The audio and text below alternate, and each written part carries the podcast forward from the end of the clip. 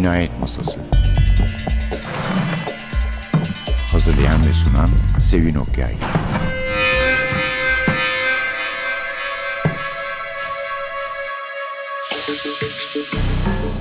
Merhaba, NTV Radyo'nun Cinayet Masası programına hoş geldiniz. Bu hafta bir konuğumuz var, ödüllü bir konuk. Daha önce de gelmişti programımıza. Supi Varım'la birlikteyiz. Supi hoş geldin. Hoş bulduk. Teşekkür ederim. Kendilerini yakalamak biraz zor olabiliyor. Çünkü Algan Sezgin söylediği gibi Supi Varım'da İzmir'de Evet biz Oturuyor. oradayız. İzmirli onlar. İzmirliyim evet. bir ortak noktaları daha var. 2014'teydi değil mi? Evet 2014. Dünyanın e, polisiye Evet, ödülünü evet. aldığınız. Bazı yerlerde paylaştılar diye yazıyor ama Dünya Gazetesi'ndeki arkadaşlarımız hep altını çizmiş bunun. Hayır paylaşmadılar. İkisine de ayrı ayrı Evet, ödül Onu verdik belirttiler özellikle. diye. Evet. Evet. Bir kitabımız daha var. Yeni bir kitap. Supi Varım imzalı. Simirna tabii. Simirna ile ilgili. Simirna Kızılı. Simirna İzmir biliyorsunuz ve bir Simirna üçlemesi vardı. Evet. Düello, kabus, gölge. Gölge. Evet. 19. yüzyıl İzmir'inde geçiyordu onlar. Ve yani gerçekten çok iyi araştırılmış da öyle yazılmış izlenimi veren kitaplardı. Ve çok zengindiler. Yani kültür olarak şehrin ayrıntıları konusunda bir de karakter olarak yani çünkü ayrı ayrı mahalleler var yani. Rum mahallesi, Türk mahallesi, Ermeni mahallesi. Ayrıca işte Fransızlar var, İtalyanlar var, Levantenler. Levantenler var. Yani O çok kültür Çeşit çeşit içinde. insan. Evet. Hani hep İstanbul için söylenen laf aynı şekilde İzmir için de geçerli. Hatta orada Türkler biraz azınlıkta gibi görünüyordu bilmiyorum ama Evet kitaplarda. öyledir. Öyledir. Azınlıkta. Yani gayrimüslim dediğimiz Hristiyanlar, Museviler Türklerden çoğunlukta tabii. O zaman ne zaman değişti bu durum Supi? İşte 1920'lerden itibaren değişiyor. Bir kısmı kaçıyor gidiyor falan evet mi? gidenler oluyor.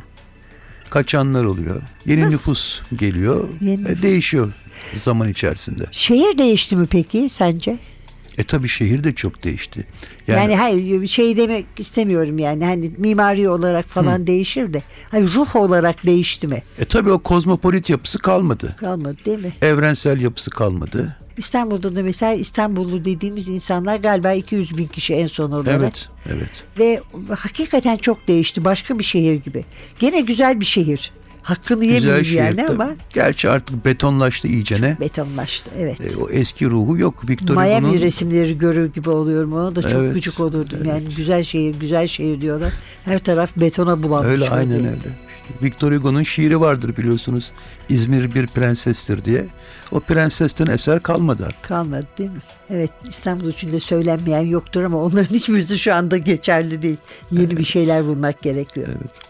Efendim Simone Kızılı bir İzmir polisiyesi ve labirentten çıktı. Eh labirent de tabii Türkiye'de polisiyede bir değişiklikler olduğunu işaret eden ve cesaret gerektiren Evet, cesaret. bir girişimdi. Evet. Hüseyin Çukur'un labirent yayınları. Sonra biliyorsunuz dergimizde Evet çıktı. 221 İlk sayıdaydı değil mi senin e, hani altın çağ ile? Evet ilk sayıdaydı. İkinci sayıda kadın polisiyeciler üzerinde durmuştum.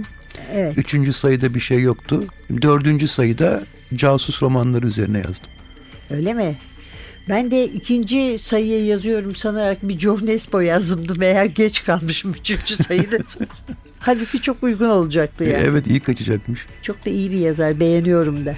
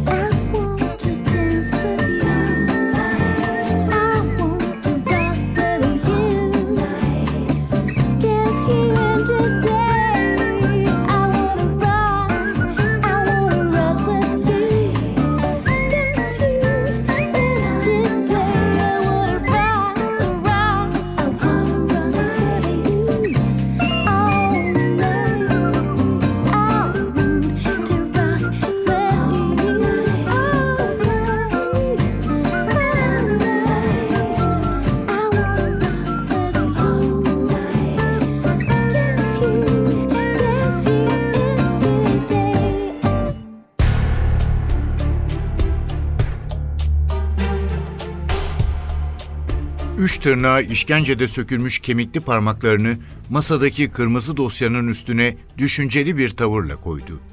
Smirna'dan önemli haberler var. İşgalcilerin gemileri körfeze demir atıyormuş. Aralarında Yunan destroyeri de varmış. Oradaki ajanımız mı bildirdi? Evet, Piotr Karamzin. Biliyorsunuz, Rus posta gemileri acentesinin temsilcisi olarak görünüyor. Petrograd Üniversitesi'nde klasik Yunan edebiyatı okuduğu için onu özellikle oraya göndermiştim. İki ay önce burada tanıştırmıştınız. Evet. Mendil cebinden çıkardığı tel çerçeveli gözlüğü takıp dosyayı açtı. Raporları sayesinde Osmanlı'yı kötü bir geleceğin beklediğini söyleyebilirim, dedi. Yunanistan ve İtalya ülkenin batısını istiyormuş. Bakalım İngiliz piyangosu hangisine çıkacak? Demek sömürgeciler harekete geçiyor. Öyle. Bu yüzden Smirna'da olup biteni yakından izlemeliyiz. Piotr'un yükünü hafifletmek için oraya gideceksiniz. Beklemediğim bir görevdi. Bir an duraksadım. Yola ne zaman çıkmamı istiyorsunuz diye sordum. Acentenin gemisi Neva yılbaşı gecesi Haydarpaşa'dan kalkacak. Ona bineceksiniz. Limanda Piotr sizi karşılayacak. Görevinizden haberi var. Kuryeyle bildirdim. Orada bir şeye karışmayın. Silahlı çatışmadan kaçının. Sadece gözleyip dinleyin. Ardından çekmecesinden kabarık bir zarf çıkarıp uzattı. Mühürlü zarfın içindeki parayı sayıp şefin masaya bıraktığı harcırah belgesini imzaladım. Parayı cüzdanıma yerleştirdim. Smirna'daki konsolosluğumuz kapalı, haberiniz olsun, dedi şef.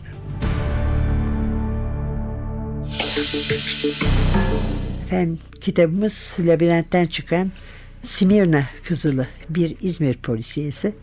Konuğumuz kitabın yazarı Supi Varım. Bu kitapta ben biliyorsun çok seviyorum. Ötekileri çok sevdiğim karakterler de vardı içlerinde. Ama bu kitapta yoklar. Bu çok başka bir Evet. açıdan yazılmış. Rus komiser Sergey Andreyev ile birlikteyiz. Onun konuğuyuz bir anlamda. Onun macerasını yaşıyoruz onunla birlikte. Ve gerçekten de bunlar benim bir hakiki hayat şeyleri gibi, olayları gibi ilgimi çekiyor. Sen gerçi hepsinde düş ürünü olduklarını altını çizerek söylüyorsun ama şehir çok hakiki olarak yaratılınca yani olay da sanki inanılırlık kazanıyor. Evet renkleniyor da. Renkleniyor tabii. Ama diyorsun ki yeni kitapta İzmir'i bırakıyorum. Evet İstanbul. Yani Sergey Andreev'in yine İstanbul Sergey'i macerası. bırakmıyoruz ama. Zaten bu romanda da İstanbul'dan İzmir'e gider Sergey. İstanbul'dan geliyor evet. Evet. Yeni romanda da İstanbul'a dönecek. 1920 Bir yılında arkadaşı da vardı. Kamil miydi? evet Kamil Bir- Cevat birlikte gazeteci, içtiği. oyun yazarı, Evet, evet. entelektüel bir arkadaş da var. İstanbul'da 1920 İngiliz egemenliğindeki şehir. Orada bir macerasını anlatacağım yeni romanda. Macera ne kadar zamanda geçiyor? 2 yıl mı, 3 yıl mı, 10 yıl mı? 6 aylık bir süre düşündüm. 6 ay. 6 aylık bir süre. Fena değil. Bayağı uzunca sayılabilir her Evet. şeye rağmen. Evet. Peki Sergey'i nereden yarattın? Nasıl yani aklına geldi? Diğer kahramanlarımızı, karakterlerimizi bırakıp burada hiç yoklar çünkü. Şimdi o dönem İzmir'in de yani İttihat Terakki sonrası İzmir, şehir Mondros mütarekesi sonrasında yabancıların işgali altında kaotik bir yapı var. Biraz tarihsel diyalekte ilişkin çözümleme yapayım dedim. Şimdi eski dedektiflerimi kullanırsam hani Ronald Morgan gibi Edmond Leblanc gibi Evet, evet. e, bunlar da yaşlandılar artık yani o dö- dö- dönem itibariyle bayağı. Evet çünkü sen gerçek Ha. olayların Evet. e, iz düşümüyle, Evet. kronolojisiyle gidiyorsun. Evet. O tarihsel diyalektiği ortaya koyabilmek için Bolşevik devrimine katılmış, biraz Marksizm yalamış bir dedektif yaratmaya karar verdim. Daha iyi oturdu diye düşünüyorum. Sergey Andre böyle çıktı. Bir de bunu Çeka ajanı yaptım. Biliyorsunuz gizli polisi Rus istihbarat teşkilatı. Çeka ajanı yaptım. Tabii Çeka ajanı olduğu zaman Çeka ajanları biliyorsunuz sert karakterlerdir. E bu da sert karakter oldu. Hani daha önceki Ronald Morgan, Edmond Leblanc veya Sokrates Elizeos gibi kibar efendi birisi değil. Yani karşısında birisini düşman olarak bellediği zaman çekiyor sustalısını öldürüyor. Bu kadar basit. Böyle bir karakter, Düşmansa düşman. böyle bir karakter. yani evet daha gerçekçi Bu oldu. mücadele anları dışında da pek öyle vurdum duymaz birine benziyor daha çok yani. Evet o Yani yapı tabii. karşısındakilerin başına ne geldiğine de Tabii. pek aldırmıyor. Tabii evet bu romanın sonunda belirgin olarak ortaya çıkar.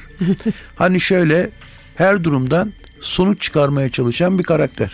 Yani bir görevi var. Bu görevi yerine getirebilmek için gerektiğinde müdahale edebiliyor. Gerekirse de kendisini geriye çekip olayları olsun diye akışına bırakıyor. bırakıyor ve istihbarat görevini yerine getiriyor. O zaman iyi bir eleman. Evet.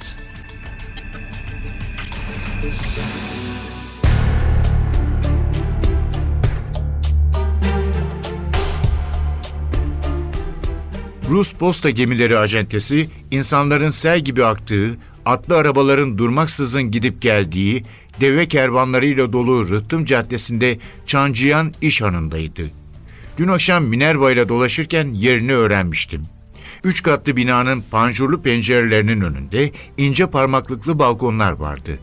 Zemini tuğla büyüklüğündeki mermer taşlarla çevrilmişti. İyice güçten düşmüş beygirin zorlukla çektiği, her tarafı dökülen eski kupa arabayla ulaşmıştım buraya. İş hanının kemer şeklindeki kapısını açıp içeri girdim. Bekçi ya da kapıcı yoktu. Siyah halıyla kaplı basamaklardan ikinci kata çıkıp pirinç levhada acentenin adının yazılı olduğu kapıyı çaldım. Ancak açan olmadı. İnsan başı şeklindeki tokmağa birkaç kez daha vurduysam da kimse görünmedi. Piotr Karamzi'nin nerede olabileceğini düşünerek binadan çıktım. Bir sigara yakıp etrafa baktım. İki hamal köşe başındaki kasası kapalı at arabasına fıçı ve çuval yüklüyordu. Başlarında bağırıp çağıran yaşlı bir adam vardı. Sağ gözüne monokl takmıştı. Sürücü yerinde oturan adama seslenince monokl düşecek sandım. Gözlerimi caddeye çevirdim.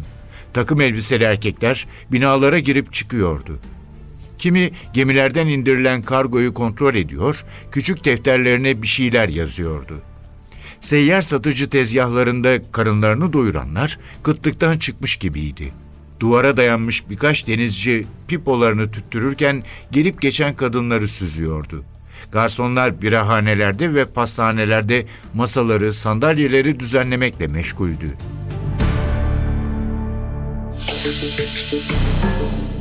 Supi Varım'la birlikteyiz. Daha önce de konuğumuz oldu demiştim ama. Bu insan- dördüncü gelişim buraya. Dördüncü gelişim. Olsun gene de insan Evet. hafızası zayıf oluyor biliyorsunuz oyunlar oynuyor. Unutmuştur belki dinleyicilerimiz diye. Rica ediyorum Supi'den biraz kendinden söz eder misin Supi? Tabii ben ekonomi doktoruyum aslında. Evet. Herkes beni edebiyatçı sanıyor ama değilim. Ekonomi doktoruyum ben. İzmir'de Erol Bey de ekonomist değil Tabii mi? tabii. Bankadaş, evet. Tabii tabii. Erol abi de ekonomist. ya ben İzmir'de yıllar boyunca meslek kuruluşlarında yönetici olarak çalıştım. Polisiye yazmak yıllardan beri aklımdaydı ama roman olunca boş zaman bulmanız gerekiyordu. Hiç boş zamanım yoktu. Emekli olunca üniversitede ders mi vereyim dedim yoksa polisiye mi yazayım dedim. polisiye yazmaya karar verdim. Çok iyi etmişsin. Bu yola girdim. Hani tarihi de sevdiğim için, İzmir tarihini de araştırdığım için nasıl bir yenilik oluşturayım dedim. Dedim Böyle 19. yüzyılda geçsin romanlar. O kozmopolit yapıyı yansıtayım. İşte dedektifler Rum olsun, Fransız olsun, İngiliz olsun. Ama Değişik bir hava var, dediğim. Türk Evet Türk polislerimiz oluyor. Şeyde var ağırlıklı olarak. Ee, karanlıkta iki cesette var Evet, ee, bir evet. Türk polis. Böyle bu yola girdim. Hiç de pişman değilim. Çok, iyi Çok keyifli oldu. Evet sahici, renkli ve zengin Evet. bir İzmir. Yani ben onun için İstanbul'a biraz çemkirdim ama Evet. olsun İstanbul'da zengin bir şehirdir. Ya kesinlikle. Evet. Ha bir de tabii şunu söyleyeyim. Şimdi araştırırken İstanbul hakkında hani 19. yüzyıl, 20. yüzyıl daha çok kaynak var. Yani bu araştırma konusunda çok rahatım. Bir de İzmir'de mekanlar kaybolmuş durumda. Artık yok. Ama İstanbul'da var. İşte ben yeni roman için araştırma yaparken bugün Karaköy rıhtımında dolaştım. Galata Kulesi'ne baktım. Pera'da dolaştım. San Antoine Kilisesi. Yani yeni romanda kullanacağım mekanlar burada var. Keşfe çıktın yani. Evet. E, ne güzel arada bir gelirsin buraya o E zaman. yok geliyorum ben zaten de. Devam Bakıyorum ettiriyoruz. gazete yazılarınızdan sizin program çok yoğun. ben diyorum aramayayım. Ha, olur mu canım öyle şey. Kitaplardan biraz söz etsen. Şimdi ilki Tule miydi? Bak ilki Nasıl Tuğle başladı? Büyücüsü. Ha, O casusluk romanıydı. evet. İkinci Dünya Savaşı'nda geçiyordu. Nazilerle Türk Turancıların işbirliğini anlatıyordu biliyorsunuz. İşte biraz komplo teorileri, Sen bana getirmiştin darbeler galiba falan kitabı, evet evet. Ee, Simirna cinayetleri de üçleme o. Düello, kabus, gölge. Birisinde düelloda Ama dedektiflerimiz farklıydı tabii değil tabii mi? dedektifler farklı. Yani düelloda Ronald Morgan vardı. İngiliz. Evet İngiliz. İzmir'de yaşayan Cambridge mezunu arkeolog. Kabus'ta Fransa'da Fransız. başarısız olmuş bir polis. Polis. Yani sürülünce İzmir'e dönüyor. Ermeni mahallesi Haynos'a yerleşiyor. İşte bir cinayeti çözüyor Edmond Leblanc. Gölge serinin son kitabında da Ronald Morgan'la Edmond Leblanc'ın ortak macerası. Bu var. Yine İzmir'in semtlerinde o kültürel zenginliğiyle. Sonra bir ara roman var. Karanlıkta iki ceset. Evet. Ödül alan kitap. Orada da Rum dedektif Sokrates Elizeos. Evet. Onun serüvenleri. O romanın esprisi Osmanlı'nın son dönemleri artık. İttihat Terakki yavaş yavaş etkinliğini hissettiriyor. Hani böyle bir bağlantı var. Simirna Kızılı da Birinci Dünya Savaşı sonrası Mondros Mütarekesi imzalanmış. İzmir işgal altında Sergey Andreev işgalcilerin yapacaklarını izlemek için, istihbarat için buraya gönderiliyor. Bir de çeşitli şeyler de var değil mi? İtalyanlara verilecek İzmir. Evet tabii. Yunanlara verilecek. Evet şunu- İtalyanlara mı verilecek, Yunanlara mı verilecek? Evet. Şehirde bunun kavgası var. Sergey bunlarla uğraşırken bir de cinayet görünce hem istihbarat yapıyor hem de cinayetin peşine takılıyor. Bir de çocuk kitabı var. Onu da Evet, unutmayalım. evet dedektif çırağı. All I need's a little time to get behind the sun and cast my way. All I need's a piece of this mind, then I can celebrate.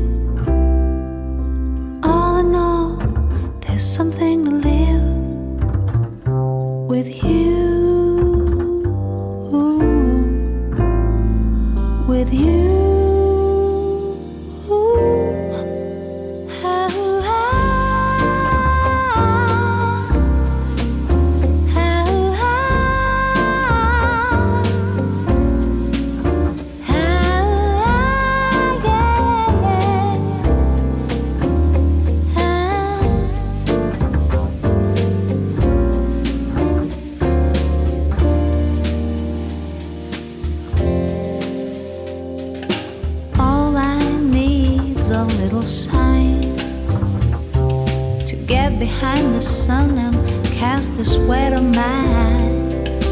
All I need's the place to find, and there I celebrate.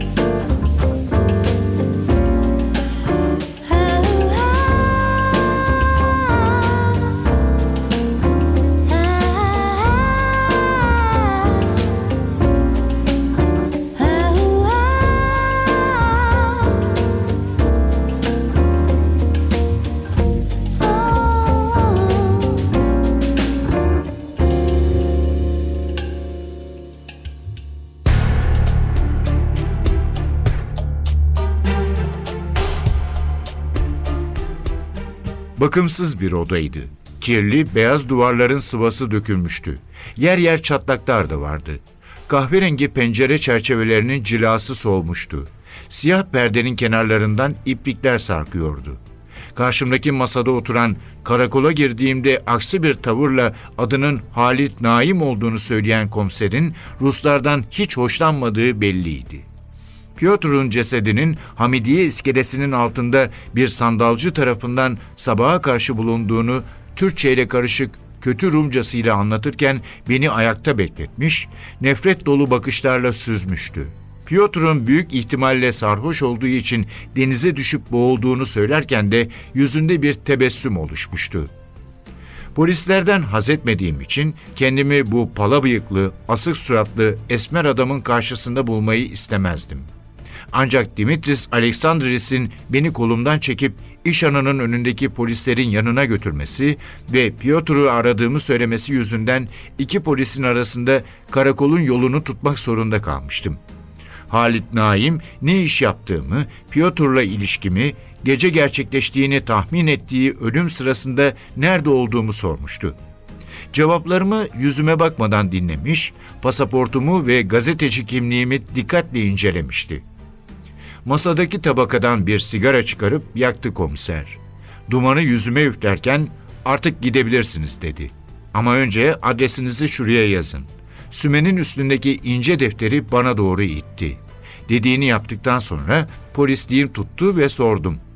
Piotr'un vücudunda yara var mıydı? Yazdıklarıma bakarken başında ufak tefek önemsiz izler gördüm dedi duygusuzca. İskeleye ya da denizdeki kayalara çarpmış olmalı.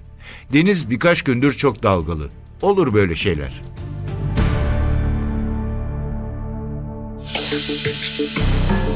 Simirna Kızılı Supivarım'la birlikteyiz. E işte kuş gibi uçtu gitti bak son bölüm. Evet böyle. Sen hala ben şeydeyim senin ilk dergide yazdığın yazıda. Sen hard boiled'ı seven bir polisiye okur musun? Yani Dashiell Hammett'ler, işte Severim tabii. Chandler. Çok iyi yazarları var Severim tabii. tabii. Yani kişisel düşüncem gerçek polisiye hani kara roman dozu da vardır. O romanlardır. Yani karakterler bana çok gerçekçi görünür. Yani gerçek dünyadan yansımadır. E, Özelliği o zaten Evet. hard boiled'ın evet. Evet. Çok severim kara romanı. Leo Malley'i çok severim. Öte yandan bence hala İngiltere'de Miss Marple'ın köyü gibi köyler vardır. Bir de bu da var yani. E, var tabii canım. O Sen Mary Mead. Ha Sam Mary Mead miydi? Evet. Neydi köyün adı? O köyde gerçek midir değil midir? Kimisi diyor ki böyle bir köy yoktur. Büyük ihtimal yoktur canım. Hayal. Tabii. Ama şimdi tabii sen mesela burada şey yapıyorsun. Gerçek tarihler üzerinden gidiyorsun. Evet, evet. Dolayısıyla insanlar da yaşlanıyor. Ama Agatha Christie Poirot'un mesela bu kadar yaşayacağını hiç düşünmediği için onu bayağı böyle ya emeklilik yaşı ya emekliye yakın bir yaşta ortaya çıkarmış. Ve yani üst üste koyup hesaplasan sonlarda 100 yaşında falan olması vallahi lazım. herhalde hesaplanırsa öyle çıkar. Peki bu yeniler hakkında ne düşünüyorsun? Yani hani İskandinav polisiyesi. Şimdi İskandinav polisiyesine İngiltere'de şimdi başka tür yazarlar var Evet. tabii.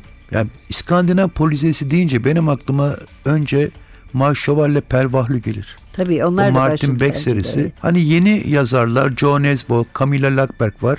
Ya onlar da artık geleneksel havadan çıkıp biraz Amerikan tarzı gerilime dayanan şiddet dozu çok yüksek. Menkel Polisiyelere Menkel kaçıyorlar. şeydir yani Evet, oraya o- e, ha. hastır lazım yani Evet. değil mi? Bence yani klasik İskandinav polisiyesiyle yeni akımları harmanlayan en iyi yazar Menkel. Evet.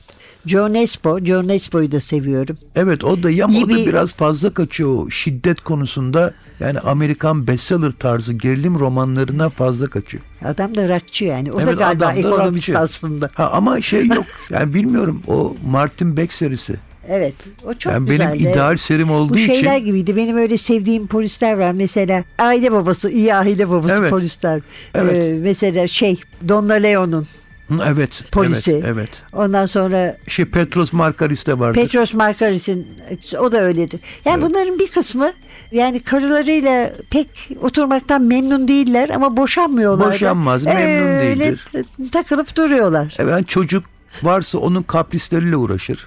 Evet, ama mesela Ruth Rendel'in Aa, ama o- kahramanı o Reg o, O harikulade. O- ama o- ama e, Brunetti de aile babasıdır. Yani, Yani evet. onlar hayatlarından çok memnun Evet. iki aile babası. Evet. Bir makale de yazdım galiba ben onu. O komiser Wexford'u vardır ya. Wexford evet. Yani onun kızıyla arasında yaşadığı gerilim vardır bazı romanlarda. Hani o romanın katilin yakalanması, izlenmesi bağlamındaki gerilimin çok çok üstündedir. Evet.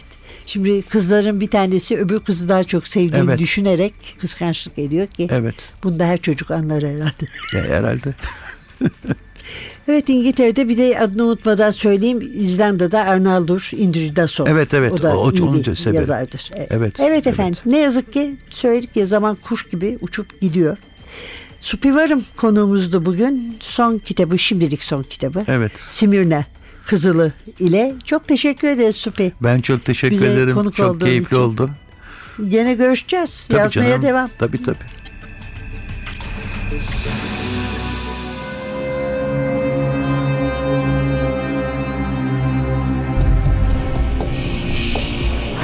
Cinayet Masası Hazırlayan ve sunan Sevin Okyay